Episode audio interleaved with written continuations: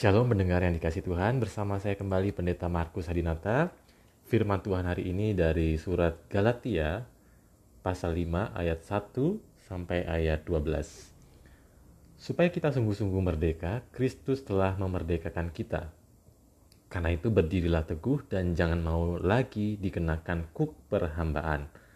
Sesungguhnya aku Paulus berkata kepadamu, jikalau kamu menyunatkan dirimu, Kristus sama sekali tidak akan berguna bagimu. Sekali lagi aku katakan kepada setiap orang yang menyunatkan dirinya, bahwa ia wajib melakukan seluruh hukum Taurat. Kamu lepas dari Kristus, jikalau kamu mengharapkan kebenaran oleh hukum Taurat, kamu hidup di luar kasih karunia. Sebab oleh roh dan karena iman, kita menantikan kebenaran yang kita harapkan. Sebab bagi orang-orang yang ada di dalam Kristus Yesus, hal bersunat atau tidak bersunat tidak mempunyai sesuatu arti. Hanya iman yang bekerja oleh kasih. Dahulu kamu berlomba dengan baik. Siapakah yang menghalang-halangi kamu, sehingga kamu tidak menuruti kebenaran lagi?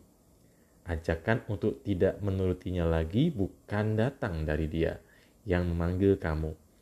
Sedikit lagi sudah mengkamirkan seluruh adonan. Dalam Tuhan aku yakin tentang kamu, bahwa kamu tidak mempunyai pendirian lain daripada pendirian ini. Tetapi barang siapa yang mengacaukan kamu, ia akan menanggung hukumannya, siapapun juga dia. Dan lagi aku ini, saudara-saudara, jikalau aku masih memberitakan sunat, mengapakah aku masih dianiaya juga? Sebab kalau demikian, salib bukan batu sandungan lagi. Baiklah mereka yang menghasut kamu itu mengebirikan saja dirinya. Pendengar yang dikasih Tuhan, ketika gereja berselisih pendapat apa yang kita rasakan, kita mungkin merasakan tidak kerasan tinggal di dalamnya. Dan setidaknya itulah yang dituliskan dalam surat Galatia tadi, yaitu gereja berselisih pendapat soal sunat. Apakah orang Kristen harus disunat atau tidak? Apakah orang Kristen harus mentaati hukum Taurat atau tidak? Dalam tubuh gereja di Galatia terjadilah pertentangan antar dua kelompok setidaknya yang punya pemahaman bahwa orang Kristen tetap harus menaati peraturan-peraturan dalam kitab Taurat, termasuk soal sunat. Tetapi ada juga kelompok yang memahami bahwa ketika orang sudah dimerdekakan oleh Kristus, maka dia tidak tidak perlu lagi mengikuti peraturan-peraturan yang tertulis dalam Taurat, termasuk dalam hal sunat. Agaknya semakin hari perselisihan pendapat ini semakin runcing dan bahkan berkembang menjadi sikap saling benci antar dua kelompok tadi. Perhatikanlah ungkapan Paulus dalam ayat lima belas. Tetapi jikalau kamu saling menggigit dan saling menelan, awaslah supaya jangan kamu saling membinasakan.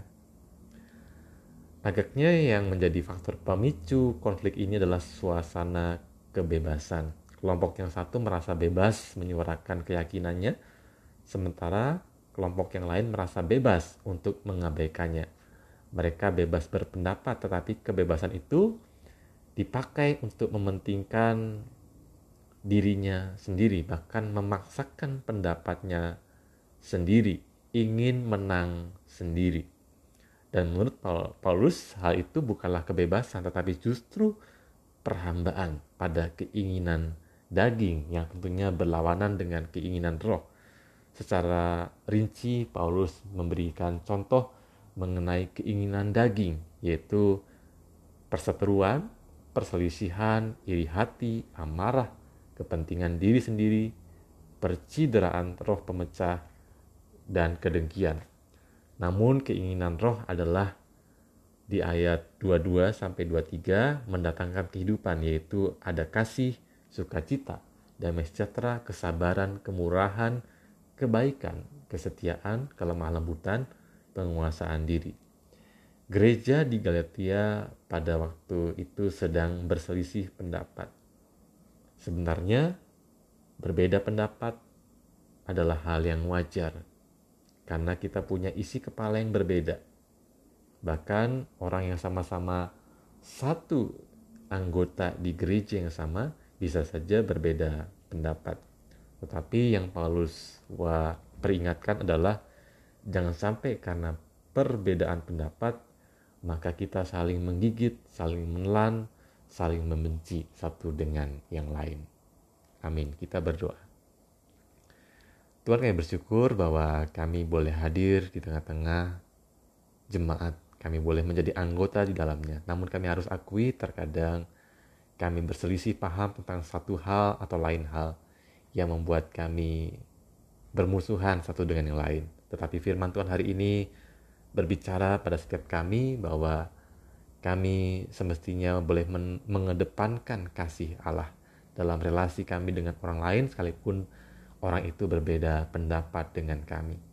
Dan biarlah Tuhan kami diberikan hikmat bijaksana agar kami senantiasa boleh merawat kesatuan jemaat sekalipun kami berbeda-beda, tetapi kami boleh disatukan oleh kasih Allah, kasih Allah dalam Kristus. Amin.